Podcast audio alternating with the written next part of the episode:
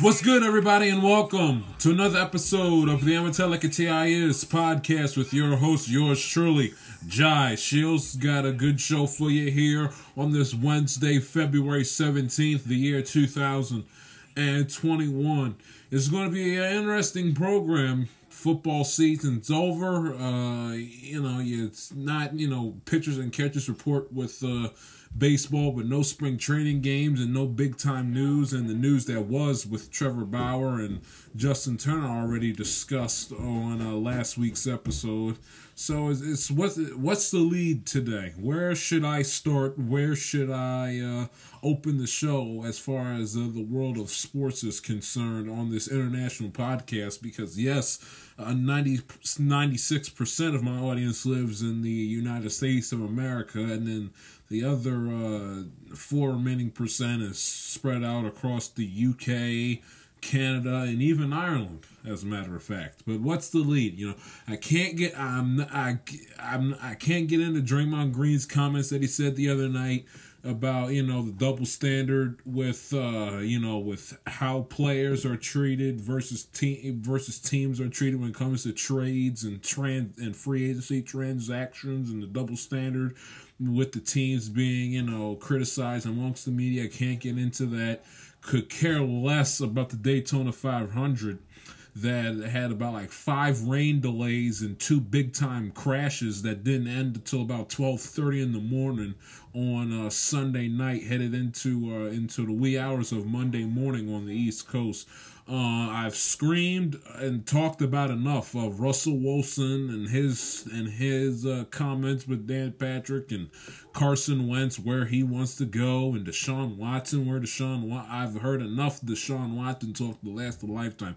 The Deshaun Wat- the Deshaun Watson talk about you know his whereabouts and him being unhappy in Houston. It started it started wild card weekend, which was the second weekend in January, and here we are near the halfway point of February, and we're still talking Deshaun Watson. I I, I can't and and you know the discussion that well the Panthers are in the are now the uh, they are now the newest team to throw their. Uh, hat to throw their uh, name into the hat oof, to uh, see if they if the Texans can part ways with Deshaun Watson and get them down to uh, Charlotte, North Carolina. So I can't do Deshaun Watson for the nine million. I can't do it. I'm in hearing Sean Deshaun Watson this, Deshaun Watson. You know, I, I just to give you a, a feel of an idea of how much Deshaun Watson talk I heard outside of the six games outside of the, when it came to football talk outside of the six games heading into wild card weekend which if i go back and look on your handy dandy apple calendar wild card weekend was the weekend of january 9th and january 10th and I heard nothing but Deshaun Watson this, Deshaun Watson that, because of course you saw that video of him and J.J. Watt walking off the field at the end of that Week 17 game at home against Tennessee, where their uh, kicker, I forget his name, his uh, name skips me right now, who but he hit the field goal off of uh, the upright and and went through to. Uh, to uh, clinch the division for Tennessee, only to have them, you know, go to the playoffs and and get him and not embarrassed but to get dominated for the most part by the Baltimore Ravens the weekend after. But it was it was the three games on wild card weekend. Bills and Colts was the first game and then it was Deshaun Watson's whereabouts. And that was on January 9th January 10th and now we and now we're sitting here February 17th nearly 2 weeks after the Super Bowl uh, has and the after the Super Bowl and the 2020 NFL playoffs have been concluded. The playoffs are the playoffs are over with. The Super Bowl's over with. We have a champion now, And, you know, Brady is out on is already you know going for eight, so he's already flipped the page. You know, in some form of fashion, he's already flipped the page to the two thousand to his two thousand twenty one Tampa Bay Buccaneers season, and here we are still talking about Deshaun Watson's whereabouts because he has not left uh, the Houston Texans organization yet in what's been a month and a uh, week or so's uh, time. So I can't get into him. JJ Watt, we discussed him getting let go. He heard interest, you know, that Cleveland uh, looks uh, from what I've seen via social media and within the news that the, that the Brownies are uh, looking to be uh, the favorite as far as the organizations that want JJ Watt the most. You're hearing Cleveland, uh, you're hearing Cleveland, you're hearing Pittsburgh. Other than that, you're really not hearing much of anything. And unless JJ Watt goes to a team that is a that is a big time playmaker away on defense, you know, eh, Cleveland for example, Cleveland. Uh, let's see, Cleveland. If he goes to Pittsburgh, he he could. You know, the only reason why J.J. Watt would go to Pittsburgh is to play with his brothers. J.J. Watt going to the Pittsburgh Steelers is not does not make under any circumstances the Pittsburgh Steelers a Super Bowl contender. So outside of Cleveland, I'd have to think about. Uh, I'd have to think about maybe a couple other teams. But but in the big picture, I think it's safe to say that regardless where J.J. Watt is, is ends up going, that that team isn't going to be a shoe in to uh, Super Bowl Fifty Six at a SoFi Stadium in Inglewood, uh, California, come February of 2022. Um and and uh, and again can't again can't get into Russell Wilson. You know Russell Wilson making sure for the ten thousandth ten thousandth time on social media, you know, because he, for whatever the reason, feels obligated to tell the whole world that Sierra is his wife and that he loves Sierra, and and and it's just such a blessing being being a future. That's uh, that's the kid being his stepfather. I mean, it's just Russell, get the hell off of social media and just just please. We get it. You love your wife. You love being a stepfather. God bless you. God bless the job that you're doing. God bless the great family man you are. But in, but no one in America gives a damn, Russell. I hate to piss on your bonfire, but nobody cares. Um, I haven't been into college basketball, so I can't lead with that because I haven't really been into the flow of things as far as college basketball is concerned.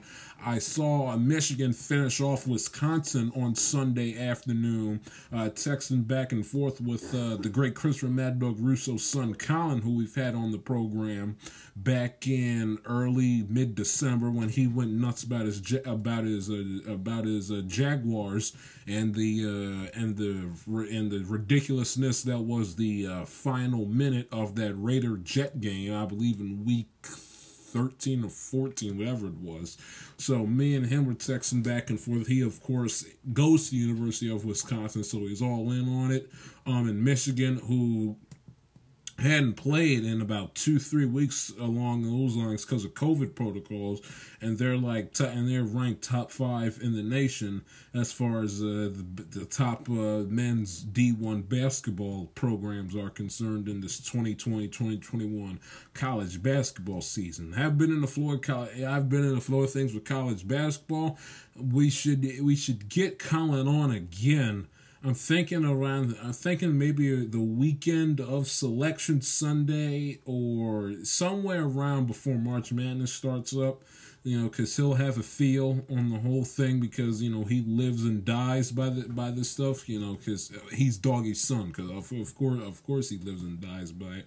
But hopefully, we'll get uh, Colin on sometime in March. Maybe get get him sooner than that so he can educate me and you, the listener, you know, who's not really in a la uh, Hayden in, in uh, DC, who you know who watches every college, every Big Ten college basketball game with bated breath you know, he can maybe give us a sense. Uh, maybe we'll get him on one of these times because until uh, March Madness, expect a lot of uh, shows where it's me, you know, trying to fill at the minimum 45 minutes to an hour. I mean, because there's just absolutely college basketball, college, college basketball, NBA and uh, and that's pretty much it. Baseball, no big time news to talk about, and who cares about pitchers and catchers reporting? They haven't played any games yet, so you know it's not like you can you know go ahead and break down uh, Yankees and or Yankees and Orioles at a George Steinbrenner Field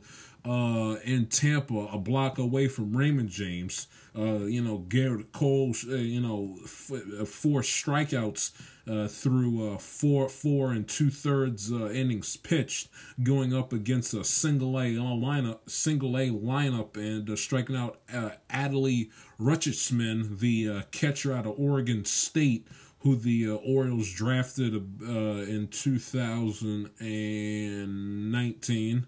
Nate, was it 19 or was it 20? One of the two. But they, but he is their uh, number one overall uh, draft pick, the catcher out of uh, Oregon State, and then it's just you know I, I can't go there either. Um, like I said, pitchers and catchers reporting in baseball spring training today.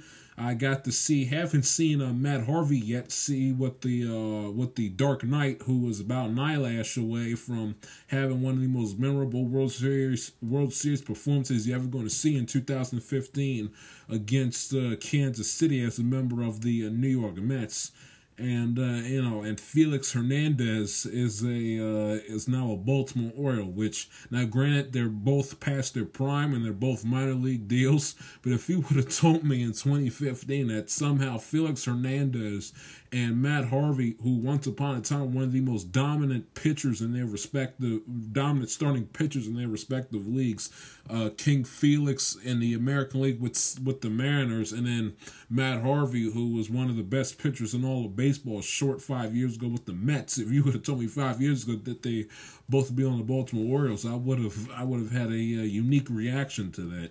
Um, the or I also can't yell and scream about the fact that Fangraphs gave uh, the Orioles a 0.0% chance to make the postseason. You know, they released all of the, they released their uh, their postseason percentages for all 30 teams, and the Orioles were the only team that had a 0.0% chance to make the playoffs according to Fangraphs.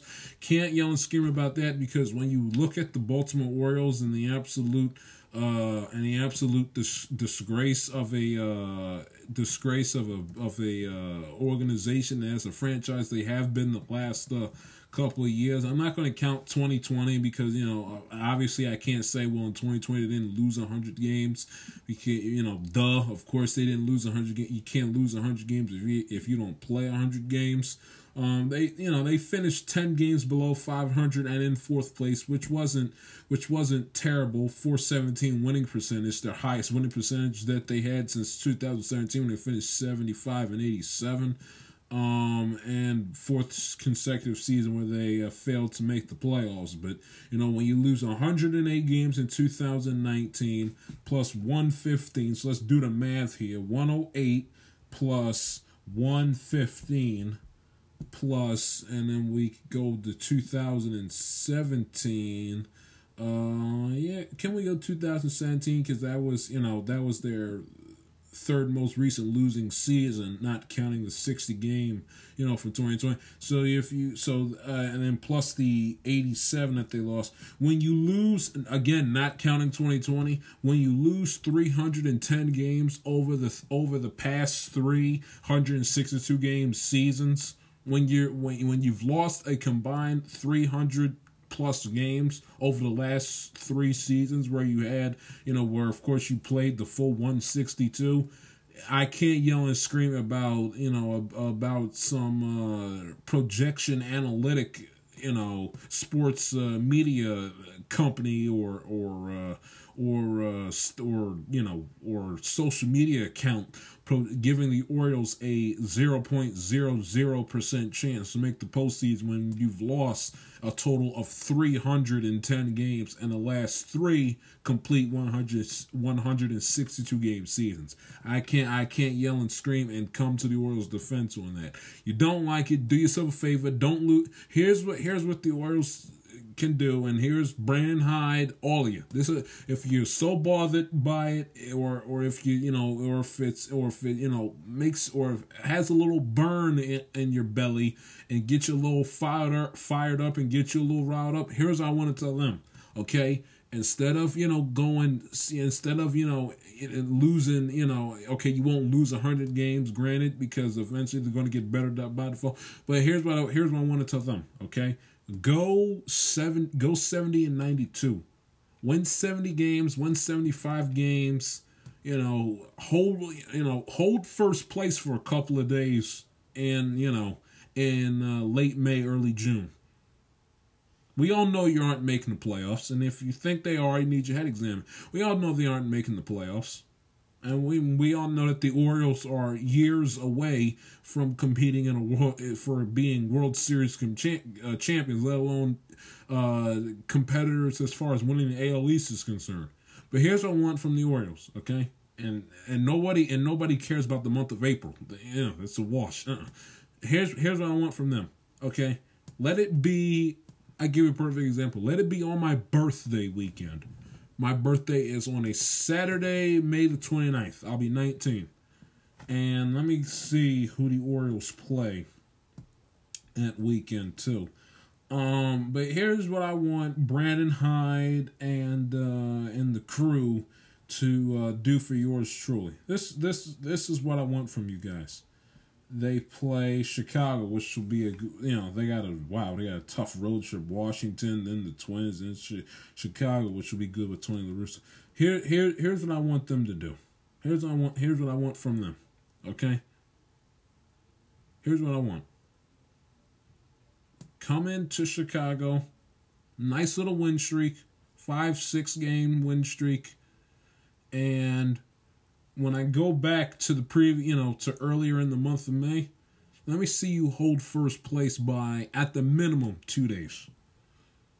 Let me let me let me see you in first place. You know, past uh, past April uh, past April thirtieth. Let me see you in first place for a couple of days. Let me, you know, when and when it's all said and done, let me see you, you know, win seventy plus games. I'm not asking you to win eighty, but go win seventy to seventy five games prove prove them something and, and prove to me and, and everyone else something.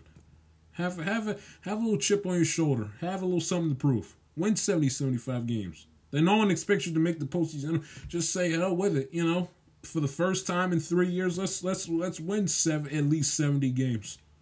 Why not? What the hell? Just go out and win 70 games. 70, 75 games. Like, it's no problem.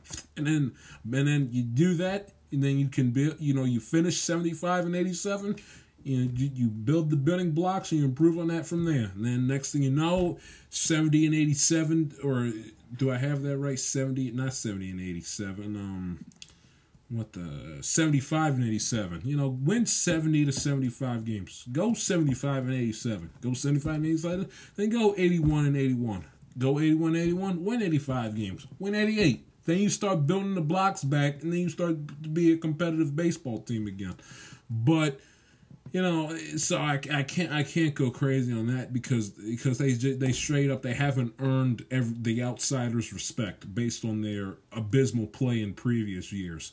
Um, I'm into the Australian Open uh, women's singles semifinal be- between Naomi Osaka and Serena Williams and Osaka's Japanese, of course. Serena is American, but they're both uh, they're both black women, and it's Black History Month, and I'm all about you know the black athletes uh, showing up and showing out on the big national stage. So regardless who wins, so regardless who loses, Black America wins.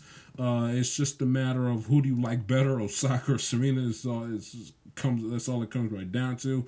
Uh, that game, that match will start at ten o'clock uh, Eastern time. That's seven o'clock out west for you, Mike and EOC. If you care, I'll be into that. Uh, I'll be into that tennis match. Ain't what the hell? Ain't nothing else better to watch on TV now outside of the latest episode of Chicago PD on your local NBC station. I'll be into that if you care. uh, Mr. Badley, my uh, junior English teacher, who who is either uh, trenching around uh, the uh, pl- the uh, the countryside of Oklahoma, or is in his uh, Baltimore City apartment, uh, grading uh, grading his grading his his latest paper that that was due previously, and hopefully he's doing well. Have not heard or seen from him since probably it's been a it's probably been a year since I've last seen or seen seen or heard from him since. I hope he's doing well, and if he is, and he happens to uh, listening to this program, which I doubt it because only eighteen of you uh, loyal listeners out there do. Uh, Hayden, uh,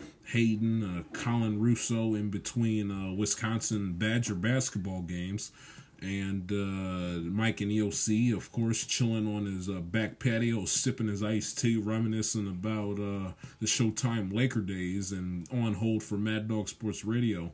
Uh, you know, waxing poetic to who is he talking to? Oh, Patrick Mawa at this hour. You know, telling Patrick that he ran into uh, Jerry West at uh, old, at his old Navy in somewhere in LA Live, circa two thousand and three. But uh, hopefully, if Mr. Hadley is listening to this, that he is uh, doing well. And if he is, I say hello to him. Uh, he, he knows I have this podcast. I sent it to him uh, once upon a time about two years ago. Uh, hopefully, he's listening along the way, and uh, and that he will enjoy tonight's tennis match. I could, get, I tell you, I tell you this, I could lead with this as well. I could lead with, I could go absolutely nuts and go berserk over the over the self-absorbed the self-absorbed pretentious people on Instagram who feel the and Twitter too, who feel the need to post pictures and videos of themselves with their significant other celebrating Valentine's Day like a bunch of six year olds. You know, got a Valentine, someone loves them, got a card, got candy that was on sale, and got it and got a gift that you know their significant other had to take out a a, a, a loan for you know, acting like a bunch of uh, acting like a bunch of uh, children because they got a Valentine's Day gift when Christmas was not even two months ago. I mean, holy hell, guys, stay take it easy. And for all you self-absorbed dopes, you know who you are that feel the need to post every single freaking video and picture of you and your significant other celebrating Valentine's Day, making the pe- making the uh, making the single individual like yours truly feel like the scum of the earth, wanting to wanting to go get in a car and when it's minus 20, 20 degrees outside, you know, and uh, and get on to the uh, rail of a Chesapeake Bay Bridge and go uh, skinny dipping uh, in the uh, in the in the bay. The, please lay low. Holy crap! we get it. You have a significant other for it, you know, for the next two months. And uh, happy to have him in your life. Okay, hit your knees, thank God, enjoy him, and move the hell on. Oh my goodness gracious, these people drive me nuts. I mean, it's it's from celebrities to it's from celebrities to the public figures to just the average Joe. I mean, no one in America gives a damn about you and your significant other celebrating Valentine's Day. Keep it to yourself, you dopes. Oh my God Almighty. I could I could I could I could do the whole show dedicated on that, but I won't. I'll spare you. Uh, also because I just don't feel like screaming and yelling. I've screamed and yelled enough the past the previous two episodes with the Chiefs, and of course Russell Wilson last week. Um, and then uh, Tom Brady, uh, the great uh, Tom Brady, TB12, hundred percent on board with uh, with him and the company. Um, I don't expect to get any shout outs or to get any uh, tweets or Instagram posts liked because, you know, he's Tom Brady's probably got ears and eyes all over the place, and he probably, I would I would be shocked if he did. Um, not like anybody again, not like anybody listens to the show anyway. But I, you know, when I killed him for not shaking Foles' hand in October, and when I killed him, they didn't shake Goff's hand in November. So I've been all, I've been, uh, I, have been all over uh, Tom Brady, and again, a lot of his decision making and his behavior, I, I do not, I do not support, and I do not like under any circumstances. But better late than never than to hop on this uh, TB12 uh, bandwagon. So why not? The TB12 uh, orange creamsicle T-shirt came in the mail uh, today. Uh, if you follow me on Instagram at the J Shield or on Twitter at the J Shield, you saw that I posted a uh, a uh, a, uh, picture of the very nice, and it's I haven't worn it yet. I have my my uh, my long sleeve black Michael Jordan 23 engineered for flight shirt on because it is the great uh, 58. It is the uh, the goat, the greatest. Don't let anyone tell you different. Uh, if they tell you LeBron James, nonsense. The, the, 58 years old today, the greatest basketball player of all time. Michael Jordan today is his birthday today, so I pay homage to the GOAT by uh, wearing one of his uh, Jordan brand shirts that I got. This one I got um for uh when did I get this? I think I got this for my either my birthday. I think I can't remember, but I got I got it recently, so I'm wearing that today. Haven't worn a TB12 shirt yet, and already in, in your hand it feels uh feels soft and it feels comfortable. That's, that's to be I, summertime. That's to be my favorite shirt to wear. I can already tell. Um, I got an extra large just in case you know it shrinks in the wash. It's still you know big enough for me to wear, you know, out in public and for me to work out in and stuff like that. Um, I was a little disappointed when I got it because you know I'd expect you know it's Tom Brady for crying out loud, and he's got that TB12 logo and he's got his own website, his own. I would think that you know I'd get it and I'd get it in some in some pretty cool and some pretty cool. Uh, I don't like to use this word, but cool, neat uh, TB12 packaging. You know, says you know you know a black, you know like a white a white and red or a black and red. Uh, TB12 bag that has a nice little platinum shiny TB12 logo on it with you know with one of you know with a Tom Brady quote with his with his uh with his uh autograph signature you know copied and pasted on there. None of that. It just came in in a regular bland boring white bag and then you open it up and I was like ah that's the shirt that, that's the shirt that I asked for. So uh so uh, I would have liked it, to, you know, to come in some pretty cool packaging, you know, to you know to let me know right off the bat that it's my TB12 shirt uh, that was in the mail. But uh, but it's a nice shirt, and uh, I will not wear it while it's still. Again, it, it, I know the weather is terrible in seventy five percent of America, but at least and and God bless you and please be safe and stay as warm as you possibly can down there in the state of Texas. But it, up here in Maryland, I swear, I swear on, I swear to you that it snows. It, it snows at least once a week up here. I mean, if, if starting with um, I have to go back to think uh st- the week the weekend in between the Super Bowl the, the January 30th to January 31st from that weekend to this point it snowed at least once a week every single week. It snowed it snowed that last Sunday in January. It snowed it snowed that two they either that I think that Monday to that Monday and Tuesday um, of Super Bowl week. It snowed. Th- it snowed then, and then last when and then last Wednesday, it's it's it snowed last Wednesday, and now they're calling for weather here in the Maryland area on uh, tonight. Had it tonight through all day Thursday, and then fifty one percent chance on Friday. So it snowed what what would have been Pro Bowl weekend the last weekend in January. It snowed the first. It snowed the first couple of days of Super Bowl week. It snowed last Wednesday, and now it's going to snow tonight, heading into Thursday. I swear it's do I have it's been uh it's, counting to if it ends up which most likely it will if it snows tonight through Thursday. This is going to be the fourth straight week where you know where we've had where we've had snowfall and snow on the ground. I mean, I can't get a break every single week. I'm out there, I'm shoveling snow. I mean, and then and, you know, and then a couple days go by where where the temperature's below, you know, 20 degrees, you know, it's it's 40, 45, 50 some degrees you know the snow for the most part melts away and you still see white patches of snow. And before all the snow can literally melt away another snowstorm is on its way. So it's just it's just too much you know my sister hates it when i say this but it's just too much freaking snow. I mean i'm sick of shoveling it I'm, I'm, I'm sick of walking in it. I'm, I'm sick of having to clean it and to, you know, get it out of my way so it's not an inconvenience when I'm out there walking, doing, you know, doing the trash and, and just, and just, you know, walking, you know, outside in the driveway. It's just every single time I turn around, I got to shovel snow. I, oh my goodness gracious. And then before, and then before you get a new snowstorm on its way, the leftover snow from three weeks ago was still sitting there on the ground. So it's just, I mean, I get, I mean, to be, I mean, to be fair, we didn't have that much snow last winter, so I mean, I, I can't, you know, live in a cold weather climate and expect it not to snow. But it's like, again, once a week for the last four weeks, it's done nothing but snow here. Well, at least once a week for the last four weeks, done nothing but snow. I mean, it's just, ugh, I can't. I oh my goodness.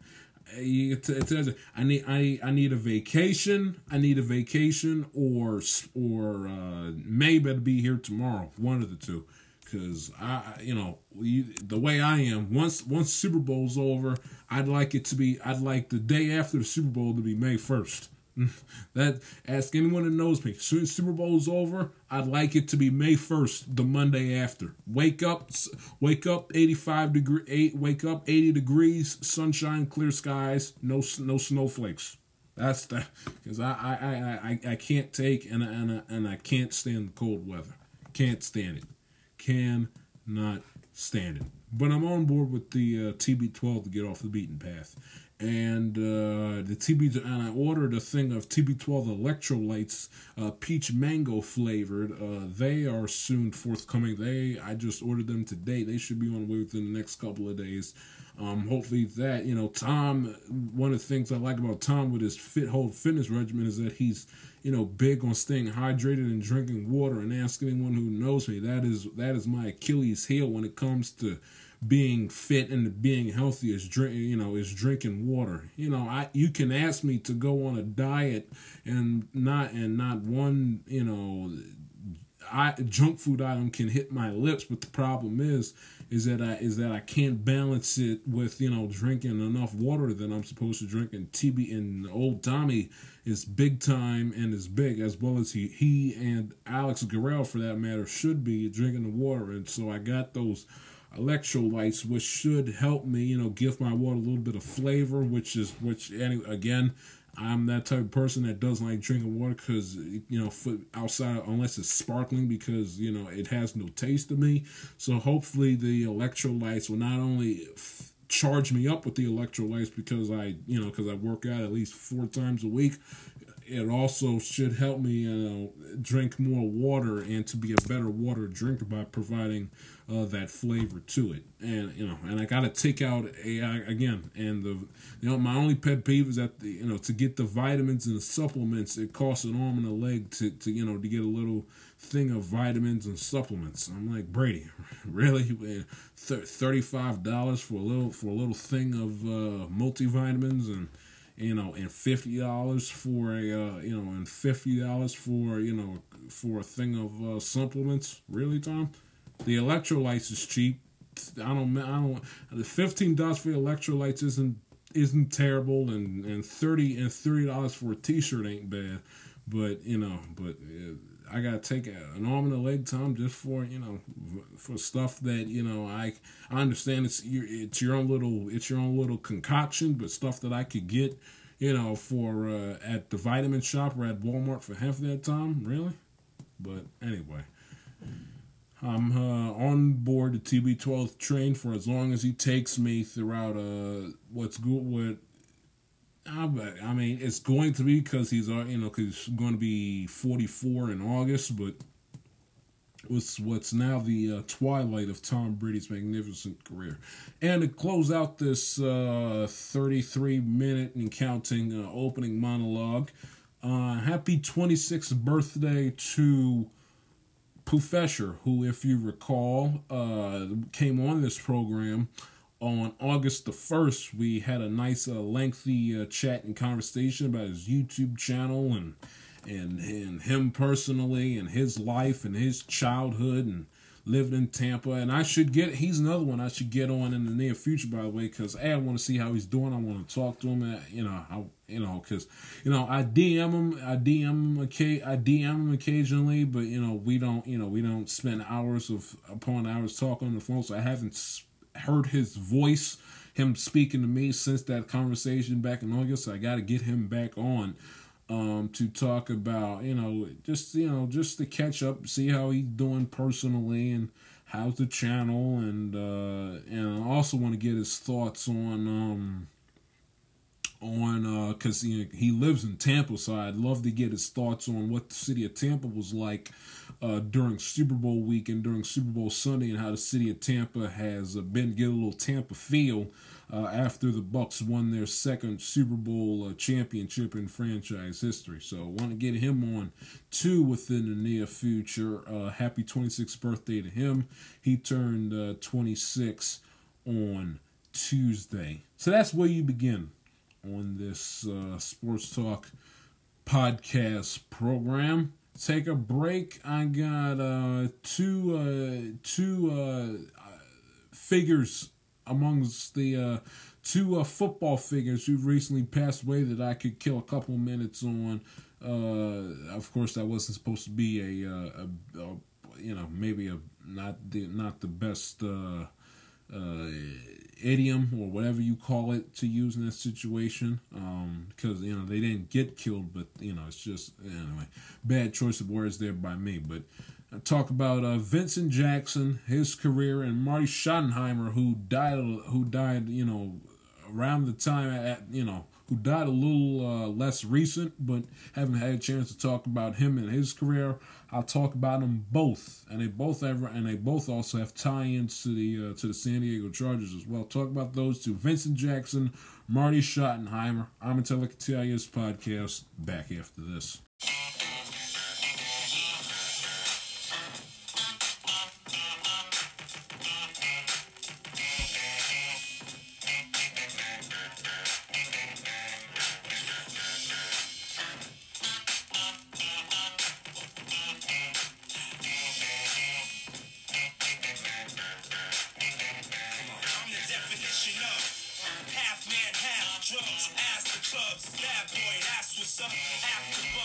Welcome back to the I'm Tell Like a T.I. Is podcast. Turns out, you know, when when I you know when I ask, you ask and you shall receive. Uh, the uh, the good gracious uh, sports talk gods gifted your boy a topic that I can discuss, which wasn't you know written in my uh, notes when I hit re- when I hit record in the opening monologue, and that's uh, Fernando Tatis Jr.'s 14 year, $340 million contract extension with the San Diego Padres. I'll discuss that uh, next segment later on in the program. But in the meantime, I uh, got two uh, deaths that I got to address in the world of the NFL that occurred.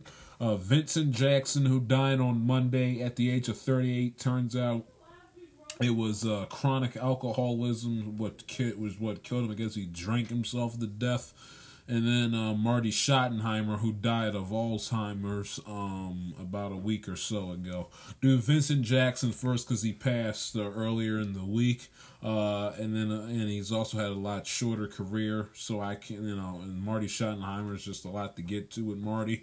But um, but with Vincent Jackson, you know, I I recall him while his receiving days with the Chargers and of course with Tampa was a very good receiver. Not you know, very good receiver. You know, very, a, a, a nice asset to have in your passing attack. He was three time, uh, he was three time Pro Bowler. Um, just go through his numbers right. He had a cut. He had a quite a few seasons with over a thousand yards receiving. Uh 2008 2009 2011 2012 13 14 so he had from 11 to 2014 that's one two three four straight seasons of uh of over a thousand yard over of over a 1000 yard receiving uh, you know, uh, seasons from uh, 2011 2014. That's four straight seasons of a thousand yards receiving or more for Vincent Jackson. He had the back to back thousand yard receiving season in 2008 2009 with the Chargers. Um, caught. Let's see uh, his touchdowns. He he uh, never he never had a double digit uh, touch. He never had a double digit uh, touchdown receiving season. Uh, the most he got in a season was nine. He got a, he got caught nine touchdowns twice in his career in 2009 and in 2011. Caught eight in 2012, seven in 2013 and seven in 2008. So you know he had a slow start to his career. And he he had a slow start to his career, and in the last two seasons of his career, he wasn't he wasn't as effective. Uh, only played five games in 2016 with Tampa. Didn't catch a touchdown pass. Um, had 173 receiving yards Uh, only had 15 receptions that season in 2016. Uh, caught uh, 33 passes in the second to last season, where he had 100, where he had 543 receiving yards and three touchdown catches. Uh, let's see, uh, yards per catch. Uh, uh, no, hold on, let me see. Uh, he had he he had uh he had seasons where over hundred or seventy receptions or more a uh, few times 2012 13 and 14 72 78 and 70 um again uh good very good receiver no scrub not a slash. He was very good formidable wide receivers in his great in his greatest days as a pro. Uh his his uh he caught lightning in a bottle you know during his uh, end of his days with San Diego in his first few seasons with Tampa. But he, a very good wide receiver. He finished with uh, over 9000 receiving yards 9080 to be exact over 540 uh, receptions 57 touchdown catches uh 57 touchdown catches and averaged um and had a uh in yards per reception 16.8 uh and his lo- and his longest and his longest uh catch of his career was 95 yards that he had as his first season with Tampa in 2012 uh played in seven playoff games in his career. Let's go ahead and look at him uh 2006 that was that famous game where that was that famous game where and it, you know and it's not and it's ironic you know that he and his old coach Marty Schottenheimer died in such you know close proximity of each other of each other because he played for Marty in San Diego. And that was uh, and that was that famous game in 2006 where the uh, where the San Diego Charger, uh, some, you know, the uh, defender there has an inter- you know gets an interception, which would have put the game away, and instead of him going down like which Marty told him to do, he decides to run a couple yards and he shades up, fumbles the football. New England gets it back. New England ends up winning the game, beating and knocking out uh, San Diego, and went on to play the Colts in the 2006 NFC Championship game. And of course, and then the Colts, of course, had that comeback, and the Colts went on to win Super Bowl uh, 41. Um, but it, it, was, but that was the that was the uh, famous game on January 14th of 2007, 2006 AFC playoffs.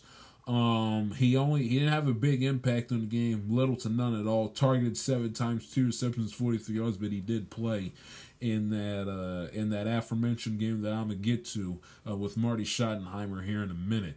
Um, 2000 and 2007, uh, the Chargers, of course, they went to the AFC Championship game and lost to New England that year. That, of course, was the game Philip Rivers played on that torn ACL. Torn ACL. He had a tremendous game against Tennessee, in which they won by the final score of 17 to six. Uh, Vincent Jackson had caught a five receptions for 114 yards and a touchdown catch in that game. He also had a solid performance at Indianapolis the week after. Caught seven. It was a uh, target seven times. Caught the seven pass, passes from Philip Rivers thrown his way. 93 yards receiving and a touchdown catch for him. And in the New England game, only put up 12 points in that game. Targeted nine times, caught six of the passes, 93 yards, failed to reach Painter in that championship game against uh, New England in 2007. Then made the, then when uh, and then when the Chargers made the playoffs the, uh, for a third year in a row in 2008, um, for a third year in a row in 2008, he played uh, he played in the two games, lost to Pittsburgh 35-24. He only had two catches for 49 yards and a touchdown in that game. Uh, did not have a reception in the Indianapolis game the week prior. And then in his last uh, ever playoff game he ever played against the Jets in 2009, uh, they lost in the divisional round 17-14. Had a hell of a day though. Caught seven, caught seven balls for 100 and, 111 yards receiving. So if you put it all together, seven seven games, seven playoff games Vincent Jackson played in. He caught uh he caught 29 catches for 503 yards and three touchdowns. His uh, career uh, lifetime in the in the postseason for Vincent Jackson, R.I.P. Vincent Jackson lived to be 38 years of age. Just uh, celebrated his 38th birthday on uh, January uh, the, on uh, January the 14th, over uh, a little over a month ago. So R.I.P. Vincent Jackson. Uh, rest in peace and thoughts and prayers go to his family. We move on to his old coach in San Diego and Marty Schottenheimer, who, as a coach in the NFL, you know, had caught many bad breaks. Um, in '84, you know, he coached with the, coached with the Browns, coached with the Chiefs, spent that one year with uh, with the Redskins, and then and then uh, coached in San Diego and coached that one year uh, where uh, Vincent Jackson played under Marty that one year in 2006 in that aforementioned um, in that aforementioned uh, playoff game. Uh, went for he uh in '85. This is his first full year in Cleveland. Went eight and eight. Uh, finished that. went eight and eight. Finished at uh 500. Uh, in '86, in '86, the Browns went 12 and four. Uh, under Schottenheimer. Um, let's go through it here. Um, and then of course that, and then of course that was, uh, and of course that that was um, the drive. I think it was the drive, and then it was the fumble. If I have that right, I being a uh, football fanatic should know that. I'm gonna just take a moment and double check that.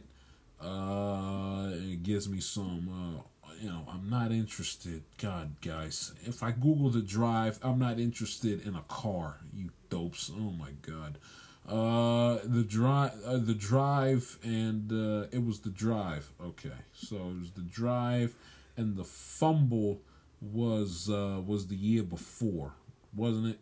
It's, that was eighty seven and the drive was okay. The drive was in eighty was season of eight was the season of eighty six happened in nineteen eighty seven. So the drive then the fumble. So we're okay. So we're before. Okay, so we are. Uh, so okay, okay. Now we're on the same page. Eighty six with Cleveland. Like I said, won the division. Went twelve and four. Um, their uh, their team put up uh, that in that year they put up. They were ranked let's see, they were ranked, uh, had a pretty good offense, very good D. They had a very good offense, good D, very good offense, good good uh defense. Um, they finished the season. They finished the season prior to the Bronco game with a nice little win, with a nice um, with a nice six game win streak. They beat they took they beat the Steelers, beat the Oilers. Both both of those games ended up in went to overtime, believe it or not. Uh, and then they beat Buffalo at Buffalo, beat the Bengals in Cincinnati, beat the Chargers, beat the Jets in the you know in divisional round uh, weekend. That game also went into overtime uh, as well and then of course, and then and then the Bronco, and then of course uh, the Bronco game. Uh, the, you know the drive that uh, went that went into overtime in which Cleveland lost by the final score of twenty three to twenty. And of course, you know if you don't, you know if you're unfamiliar with the drive, here you go. Uh, Browns had a twenty to twenty to thirteen lead. Um, and after Denver had muffed the kick, had muffed the kickoff, they started their they started that drive first and ten at their own two yard line with five thirty two left to play, and then of course uh, you know a pass to Sammy Winder, a five yard pass uh, from Elway to Sammy Winder. Winder gets to, gets a couple of handoffs. Next thing you know, it's first and 10 at Denver's 26. 22 pass to Steve Sewell. Another first and 10. Now Denver's at their own 48 yard line. Steve Watson catches a uh, 12 yard pass to Elway. Two minute warning. First and 10 now at, at the Cleveland side of the field. And then at Cleveland side of the field. And then it's Dave Puzzuoli. He sacks Elway for an eight yard loss. Then on third and 18, a third and 18 with a minute 47 to go at Cleveland's 48 yard line. You get off the field. You get off the field. You know, boy, it's four. Uh, Denver's in four down territory, so you get so you get this stop, and then you stop them again. The game's over. You go to the Super Bowl. Uh, in, instead, Instead, Elway converts a converts a 20 yard pass to Mark Jackson that sets up uh, Denver with a first and 10. Cleveland gets the ball, or they have they have the ball at Cleveland's 28 yard line. Then on a second and 10 with a, with 70 seconds left in the game with 14 passes, Steve Sewell uh, sets up another first and 10 for uh, for Denver. Then on a second 10 with 42 seconds left, Elway runs for a nine yard scramble. Third third and one at Cleveland's five yard line. Mark Jackson catches a five yard pass from Elway for the for the touchdown to tie the game up at 20 apiece. And, you know, and if you're a Cleveland Browns fan, you know, you you still if you're a Cleveland Browns fan that lived to see that game and lived and lived through it and was a you know was a Clevelander and a Cleveland, you you you will you you won't get over it until the until the Browns essentially go to the Super Bowl and they and they and they came close to twenty. But you but uh, you know and you you don't need me to tell you this. I mean Brown Browns fans who who've been around who remember who remember the eighty six AFC Championship game will tell you that that game eats eats eats at them as you know eats it eats at their uh, soul and eats at their heart like hell. And then and and then you know so and uh, Marty got a bad break there because his defense, you know, allowed Elway to drive 98 yards down the field and they and they couldn't and they couldn't get and they couldn't and they couldn't get a stop. Could not get a stop. Eight, 98 yards 98 yards down the field, 5 minutes and 32 seconds left and and Cleveland and Cleveland couldn't couldn't get the uh, couldn't get Denver off the field. So and that and that and it just absolutely flat out kills you. That game was in Cleveland. The '87 game took place took place at in Denver this time. This is the '87 is the '87 championship game. Uh, and if you look at how Cleveland did in '87, in '86 they went 12 and four. In '87 they went 10. They went 10 and five. Won the division again. Finished the regular season once again with a nice little winning streak. They won. The, they won the last three in a row. Beat the Bengals. Beat the Raiders. And beat the Steelers. And took care of business against the uh, Colts Divisional uh, round weekend. And then of course you go to the drive or excuse me, go to the fumble uh, against uh, against Denver uh, in the '87 championship game. This game, I mean, it, I mean, and that game, what is it known for? It's it's it's it's known it's known for the fumble.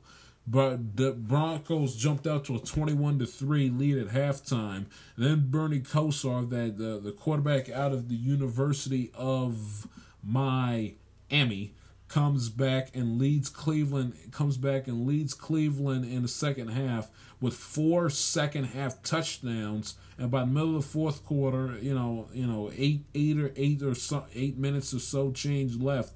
Middle of the fourth quarter the game started 31 apiece. And then the Broncos took took the lead again, once again on a long drive led by Elway, 20 yard pass Elway to Sammy Winder, making it 38 31. Denver with six minutes left and then they and then Cleveland responded, advanced the ball to Denver's eight yard line with a with a buck twelve left to play, and then Earnest and then Earnest Byner, you know, gets gets the handoff and gets to about the one yard line and gets stripped by former Broncos defensive back Jeremiah Castille at the one yard line. Denver recovers. Run three. They run uh, three plays to uh, make. They run three plays taking intentional safety on fourth down to burn the clock, and Denver wins the game 38 33 in a rematch to the 86 championship game to go on to the Super Bowl. I mean, you want to. I mean, and, and and exactly a year after the eighty the eighty seven game was played on January seventeenth, the fumble, and then and then the drive that game was played on January the 11th. So not exactly the same day, but same time next year, same two teams, same uh uh you know, same things that are are at stake. AFC Championship game goes to Super Bowl. You know, when the you know, when the Ravens when the Ravens went to the AFC Championship, not to make it about them, but when they went to the AFC Championship game and Lee Evans dropped the pass, which would have won the game for Baltimore in the 2011 Championship game, and then Billy Cundiff whiffed on a kick wide a million miles to the left. Ravens got back got back to New England at New England at Foxborough and uh, and I th- and if I think if my memory serves me correctly, the pa- they held the Patriots to 13 points, all scored it within the first half of the 2012 championship game, and the Ravens made sure that that game didn't have to come down to a uh, last minute field goal at the end. And uh, one of the great football games, honestly, you're ever going to see is that 2011 AFC Championship game, the year where the Patriots won, not when the you know, not when the Ravens won the year after. But you'd that you'd think that Cleveland would be, you know, you'd think. Now, again, I wasn't alive to see it, so I don't exactly have a feel. I'm just reading. I'm just reading off of you know box scores and stuff like that. But you'd think that Cleveland, that Cleveland, you know, would make sure not to make it a contest but it was a contest. But it was it was a contest. It was close, and Earnest Byner, you know, literally one yard away from potentially sending Cleveland to a Super Bowl, and he and he gets the ball stripped stripped from and stripped from him, and he fumbles the ball. Again, that's not you know, and Earnest Byner, who was a phenom- who's who's a phenomenal phenomenal running back, and if you go back and uh, I should check out that box score for that game uh, to make sure that uh, to make sure I get you a feel of what the uh, of what the heck's going on. Um, if I could go back and pull up Earnest Byner's stats um, from that from that game, um, I will in just a minute. But it's just and, you know, and it's still and when if you watch the thirty for thirty, uh, and if you watch that thirty for thirty, um on uh, the city of Cleveland in their sports in their in their uh, in their uh, shortcomings with their sports are concerned. You know, Earnest Byner, it's it still eats it still eats in him that he fum- that he fumbled that that, that he uh, that he fumbled that football. Um, let me see. I'm gonna get it here in a minute. Uh, let's see game logs. That should uh that should help me in 19 game logs in 19 postseason. There we go. Now we're cooking with gas. Uh, the fumble, which was the 87 season. Okay, so and just to give you just to give you a sense of how of uh, Earnest Byner's performance in that game, you know he had uh, he had in that game 15 carries for 67 yards and a tu- and a, and a touchdown. But uh, if you go back, I think if I think I got this right, he had a phenomenal day in the second half as far as getting Cleveland. He and Bernie Kosar for the man had a phenomenal time and did a phenomenal job getting Cleveland back into that game. Not to mention, if you go, not to mention if you go back and look the week before against Indianapolis, he had he, he had 23 carries for 122 yards rushing and rushed for a touchdown in the previous you know in the game previous against Cleveland. And in that season and in that 87 season he ran for he ran for you know it wasn't it was going to knock your socks off but he ran for eight touchdowns and uh, and 432 and 432 rushing yards. So he now he granted he had a, a solid over a thousand yard season in 1980 and 1985, but he was he was a solid running back for Cleveland, and all these years it still eats at him. But it just goes to show you just the bad break that Marty that Marty shot that Marty Schottenheimer got. Um, I remember, uh, and then of course when he gets to Kansas, he gets to Kansas City, the, one of his kickers decides, you know, to, to essentially kick himself out of the league, and he can't kick a field goal in between the up, uprights. He had that quarterback Bono that wasn't any good. He still managed to get Kansas City uh, to the to the playoffs. They went 11 and 5, 10 and 6, 10 and 6, 11 and 5, 9 and 7, 13 and 3, 9 and 7, 13 and 3. Uh, and that and that's from 1990 to 1997 with Kansas City. So they were a solid uh, regular season football team in the 90s. Seven and nine Kansas City. They gave him the boot. Uh, they had, I believe, if I got this right, with Washington. They won. Uh, they they went. They started like one and five, and and Marty rallied the troops and got them to finish out the season with an eight and eight record. Dan Snyder didn't know how to run a football team. Was just in love with Spurrier, so he ran uh, um, Schottenheimer out the door. And then in two thousand, and then two thousand two goes eight and eight with uh, San Diego. Uh, four and twelve, they have a bad year in two thousand and three. 2004 they go 12 and 2004 they go 12 and oh this is when they had Drew Brees this is uh, a little this is you know before Philip Rivers' time and they lose the and they lose the and they lose the and they lose in overtime to the Jets on uh, you know in wild card and they lose to the Jets on uh, wild card weekend. Um, and then of course if you they win uh, that team went 12 and 4 and won the AFC West.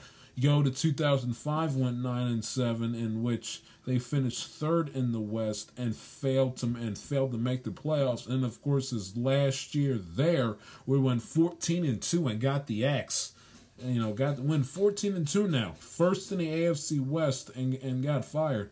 Went 14 and 2. Had a phenomenal had a phenomenal season. Only two games they lost was week 4 to the was week 4 to the Ravens on the road. That was after their week their week 3 bye week. And then they lost week 7 at Kansas and they lost week, week 7 at Kansas City.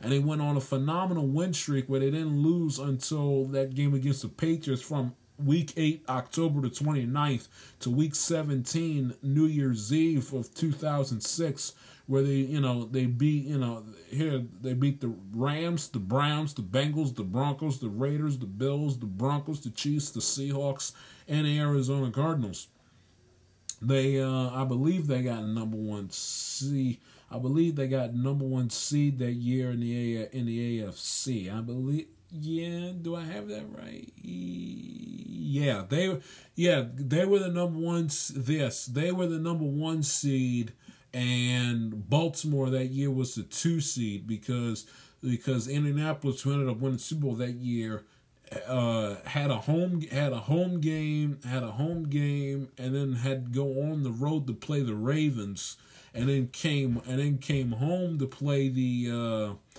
to play the AFC Championship because they had beaten the two seed to get to the AFC Championship because they beat Baltimore. And then and then the Patriots and then the Patriots went on the road and, and beat um and beat the Chargers uh, in that uh, in that aforementioned game where the where the uh, where his where his player didn't go down.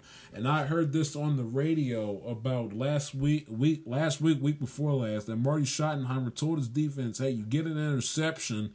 or you know they turn over the ball, we get it, go down immediately. And the guy and the guy, uh, you know, gets the interception, which essentially could have uh, sealed it for sealed it for San Diego. They go to the AFC Championship game. The Colts have to uh, the Colts have to come to San Diego, uh, you know, instead of them losing and the Patriots going to Indianapolis and you know, and he and he fumbles the ball, gives New England life, and New England loses the game. And the, excuse me, and the Chargers lose the game by field goal 20, 24 21. So it's just so he just he's gotten just a bad, bad, bad deal. Um, and and that was the last year he ever coached in the NFL was that 2006 season where he went where uh, where Marty Schottenheimer went off and the uh, and the Chargers went fourteen and went uh, fourteen and two. If his playoff winning percentage is two seventy eight, is two is two seventy eight. That's his playoff winning percentage. Coached in eighteen playoff games, went five and 13, 278 winning percentage lifetime in the playoffs. Had a six thirteen winning percentage all time, winning exactly uh 200 win, winning exactly 200 games going 201 going 200 126 and 1 uh regular season lifetime as NFL uh, head coach coach from 1984 to 2000 and uh, six. His his uh, his his best days, of course, were uh, were with uh, with uh, Kansas City and Cleveland. Uh, Kansas City, of course, uh, Kansas City won over 100 games. That's also because his longest tenure time was with the Chiefs. He was there for 10 years, was with Cleveland for five, Chargers for five, and was with Washington only that one year. But, you know, and, you just, and if you go back and look at at Marty Schottenheimer's at, at Marty Schottenheimer's um and Marty Schottenheimer's career, you know, not a Hall of Fame coach because you know you gotta you you gotta win a Super Bowl in my eyes to be considered a Hall of Fame. He of course it wasn't, but you know it's he got he got bad breaks. The drive, the fumble, the, you know the idiot, you know his his field goal kick, his field goal kicker went went berserk in Kansas City, and and when he got to San and he got and when he got to San Diego, he got the short end of the stick. He's just, you know, God bless him, you know, and he's and you know if you ask all the players that ever that played that ever played at one time or another for Marty Schottenheimer, they they'll say he's the greatest coach I've ever had.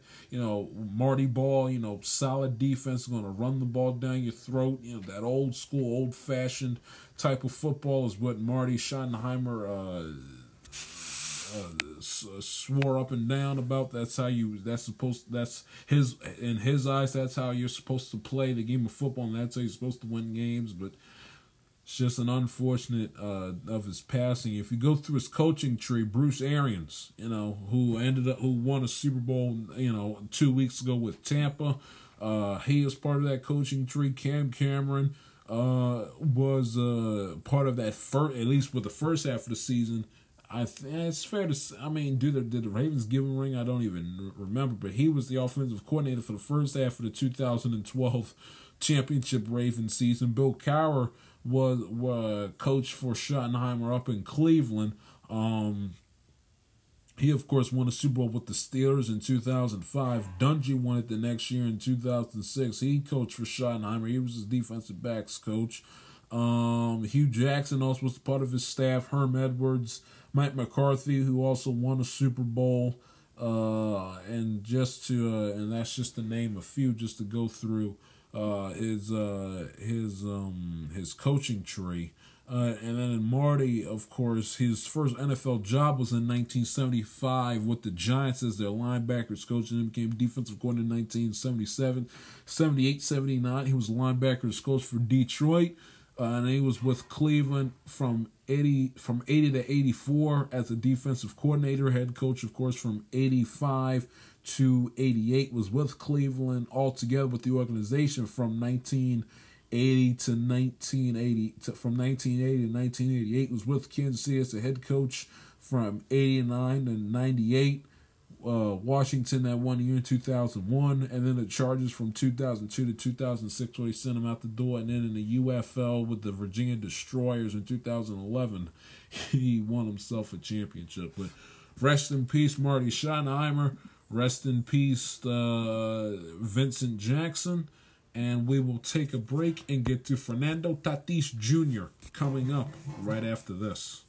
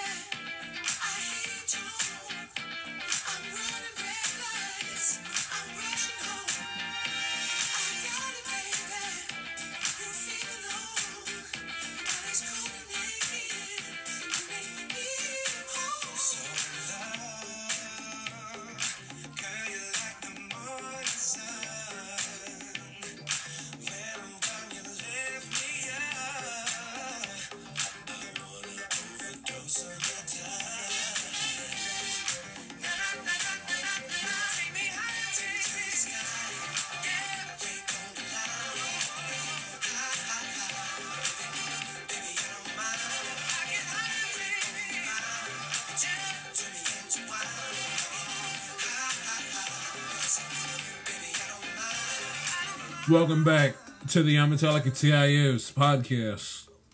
Well, when I think when you think you have nothing to talk about, suddenly you do. Um, just news just broke. Um, right after I matter of fact, right after I finished the first segment, that um that uh, Fernando Tatis, he of the uh, San Diego Padres, has just uh, inked a 14 year, 340 million dollar extension with the San Diego uh, Padres uh, baseball club. Uh, news just broke earlier this evening. Fernando Tatis, who who is already a Silver Slugger Award winner, um, who's already a Silver Slugger Award winner, has played two seasons, only one, of course, with the full 162, uh, and even then, he's only played 80. He only played the 84 games in 2019. Um, played every game but one in 2020. Um, so far in his young career, he's a 301 hitter in his two in his pre, two uh, previously combined seasons with 39 RBIs, 98 or excuse me, 98 RBIs, 39 home runs, 168 hits, slugging percentage of 582, OPS of 956. Uh, OPS of 956, slugging percentage of 582, on base percentage of 3 uh, of 374 in 2020 when the he of course uh, propelled the Padres to make uh, to make that best of three playoffs uh, series against the Cardinals last October. Um, he had two seven he had 277, 17 home runs, 45 uh, RBIs, of course, and had an on base percentage of 366, slugging of 571, and an OPS of 937 um, with the Padres in 2020. Um, he is going to be, uh, not that it means anything, he also will be your cover athlete for uh, MLB 21, the sh- MLB 21, the show, uh, and it looks like that. And baseball does need it um, because you're not getting anything with Mike Trout. Uh, you, it looks like he he if he keeps it, if he keeps up his solid play and just builds upon it and gets better and better and better as the seasons and as his career goes on and uh, you know gets the Padres to you know gets the Padres to an NLCS or a World or a World or gets them into a World Series scenario, you could be looking at the future face of Major League Baseball the way you know that Mahomes is that Mahomes is with the NFL and and and uh, and LeBron still is with the National Basketball Association. If he you know if he uh, keep if he keeps this up. Um, just a phenomenal shortstop uh, for the shortstop for the Padres. A phenomenal, phenomenal talent. Hits for power, hits for average. Um, a, a, a, a very, very, very, very good short defensive shortstop. Um, and of course, you remember that whole thing back, uh, you know, when they when they were in Texas with the swing on a 3-0 count, and he doesn't, you know, and so I like that about him that you know he ain't afraid to piss off the old heads and to piss off the old farts and the traditionalists with the with this gooberish with this gooberish, ridiculous, nonsensical, childish, uh, unwritten rules nonsense. So, and I, if you recall, I came on here back in I think it was in either late July or early August. I came on here and I defended uh, and I defended uh, Tat and I defended Tatis after that uh, whole fiasco with him and him in Texas and Texas getting all annoyed and everything else. So, so I, am I'm a bit I'm a big Tatis guy. Baseball needs more Fernando Tatises and less uh, bland, boring Mike Trouts. Um, so good for him. Good for that he got his money. The thing that would worry me if you're a Padre fan, also you're ecstatic because you're going to have him and Machado there in San Diego for a long, long time. The thing is, though, the thing that would worry me, and not to mention you, you just acquired Snell in the offseason, so the Padres are essentially are, are trying to capitalize on this championship window that's obviously wide open in front of them. The the thing though with San Diego, the thing that I just that I would just be scared to death if I was a San Diego Padres fan is don't let this window slam shut in your face without without you taking an opportunity without you seizing a moment and winning at least at least one championship. You gotta you gotta get to eh, for this for this fat deal with Tatis Machado to be worth it and selling and signing Blake Snell all this. You gotta make sure you get you you need to make sure that you should be right. You should be giving the Dodgers hell you should make the Dodgers sweat a little bit. You should, you know, not, you know, the Dodgers should be winning, winning the NL West, you know, year after year after year after year after year by by an average of ten games or more. You you gotta you gotta make the Dodgers sweat sweat. The Rockies are bad. The Rockies are bad. Diamondbacks aren't good, and the Giants are are you know are going to be in it for the long haul as far as rebuild is concerned. They got the Padres for this to, for this to be worth it, for this extension to be worth it, and for that big fat Machado to contract they gotta they gotta make the Dodgers sweat to win to win to win those NL West championship titles. They gotta make them sweat a little bit, and when they get into the playoffs, whether as a wild card team in the National League or winning their division, they have have to make some noise. You can't just you know can't be losing the best of five series to the St. Louis Cardinals or the New York Mets or the Philadelphia Phillies or the Washington Nationals. Uh, that ain't that that ain't gonna cut it, boys. You big you're you're in the big leagues now. You, you made all this noise with with with your free agency signings and your extensions and these big moves that you've made the last couple of years. It's time. It's it's put up a shut up time now. Y'all got this year. This year, if you don't make the World Series, eh, no big deal. You're still a young, inexperienced baseball team. But come 20, come 2022, 2023, 2024, 2025, yeah, I better see y'all playing in a World Series, or else this will blow up in y'all's faces so fast, and it will get so ugly in San Diego that that it will it will make your skin crawl. I again, and I said it, and I said it with um and I said it with uh, Mahomes, and I'll say I am not the I am not nowhere. I'm not a favor of signing these guys to these big contracts that are longer than five years, let alone 14 years. I mean, you're signing your entire freaking career away. And a lot of times when these guys sign these contracts for over for over, uh, let's say, let's just give it a base at over uh, eight years or more a lot of times they do not stay there the full 8 8 9 10 11 12 13 14 15 years. They don't stay there. It's just nature of the beast. The team the team stinks. The player is the player drops off. You know uh, they get caught a la a-rod with the steroids. You know something happens where where that where that whole where that contract isn't ex, isn't as smooth sailing as they envision it when they're at the negotiating table hopefully that isn't the case for the Padres sake with Machado and Tatis. Uh, hopefully this doesn't blow up in their uh, face catastrophically. But again if I'm them come 2022 at the earliest and and come the mid 2020s they need to be in if not have already won a World Series in order to in order to prove that regardless what happens from there on out once Tatis and Machado start hitting their 30s to make the, to make these uh, long hefty and expensive contracts worth it they had they they, they, they got they got to get to a few World Series. They they they had to. You can't be paying Machado and Tatis this this humongous amounts of money and not go to and not and not go to a world over a long period of time and not go to and or win a World Series. If because if they don't, this whole experiment and this whole process with with uh, signing Machado and free agency a few years ago, now Tatis now and going out and go get Blake Snell and go getting uh, Hosmer, who's a free agent after his days with the Royals came to those days over. Or, or, or excuse me, not those days will be over. That will all be for naught if the Padres don't rack up at the minimum one World Series championship. The next couple of seasons, they gotta they gotta at least get to one. By the time by the time they're by the time Machado and Tatis are, are closing in on about six, seven, eight years on their con on their uh, on their big fat deals, the the the Padres should have at least one championship in their back pocket. There's no re- there's no reason why they can't. No reason why they can't. The Dod- the Dodgers can't be in the World Series and can't win it every year. Come on.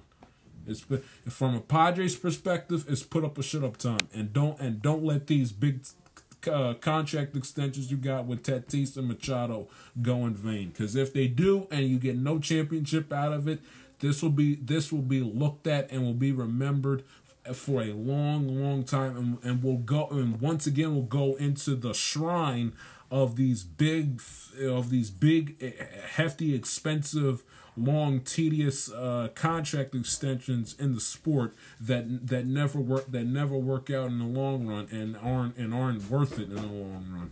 So if you're the Padres, again, not expecting you and not asking you to win in 2021, but 2022, 2023 and beyond, you all should you all should be right there. Well, every every year, every year I should see who's favored to go to the World Series of the National League, y'all should be at the top of that list every single year. I understand that you know that the Dodgers are tough competition now, but you but don't again don't don't don't let don't let the Dodgers you know win the National League West for the ninth or the tenth year in a row you know by uh, by a by a dozen games. If they win the division, be it as it may, but make them sweat a little bit. Make make them sweat. Make them earn it a little bit. You know, and you, and, and and if you end up making the playoffs anyway as a wild card team, don't don't lose in a best of five series to you know to a uh, you know to the you know to the uh, you know to the uh, to the New York Mets or the uh, or the Washington Nationals or the Philadelphia Phillies. Do do something in the postseason. Machado, that includes you. I'm a, I'm a big Machado fan, of course, formerly of my Baltimore Orioles, but lifetime and Machado's play, and I understand 2012, you know, he had a cup of coffee with the Orioles when they lost in that best of five series to the Yankees. And I understand he didn't play during that 2014 run with the Orioles because he wrecked up his knee. But for the small sample size that I've gotten with Machado, that's that's the, that's the 18 World Series with the Dodgers. That's the 2016 wild card game with the Orioles against the Blue Jays. And of course, in 2020 with the Padres, Machado has done virtually nothing nothing in the playoffs. I believe he's a sub 200 hitter in eh, it, like so far lifetime postseason Machado in the postseason. So not just Tatis Machado, you you got paid a hefty contract too.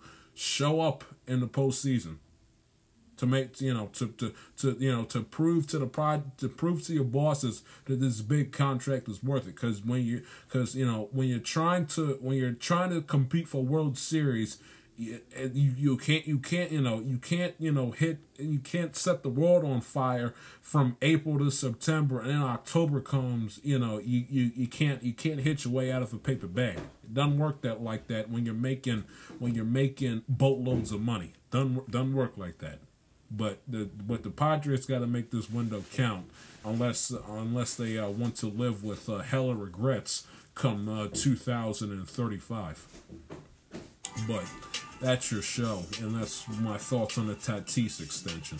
If you love the show, please subscribe. If you're new to the show, please subscribe. If you haven't already, follow your boy on Instagram at and Twitter at the J Show. Follow the show on Instagram at Amatella underscore podcast and the show on Twitter at Amatella underscore it T I is. It's your boy Jai Shields. Talk to you you all this weekend. Y'all stay safe and take care. See you.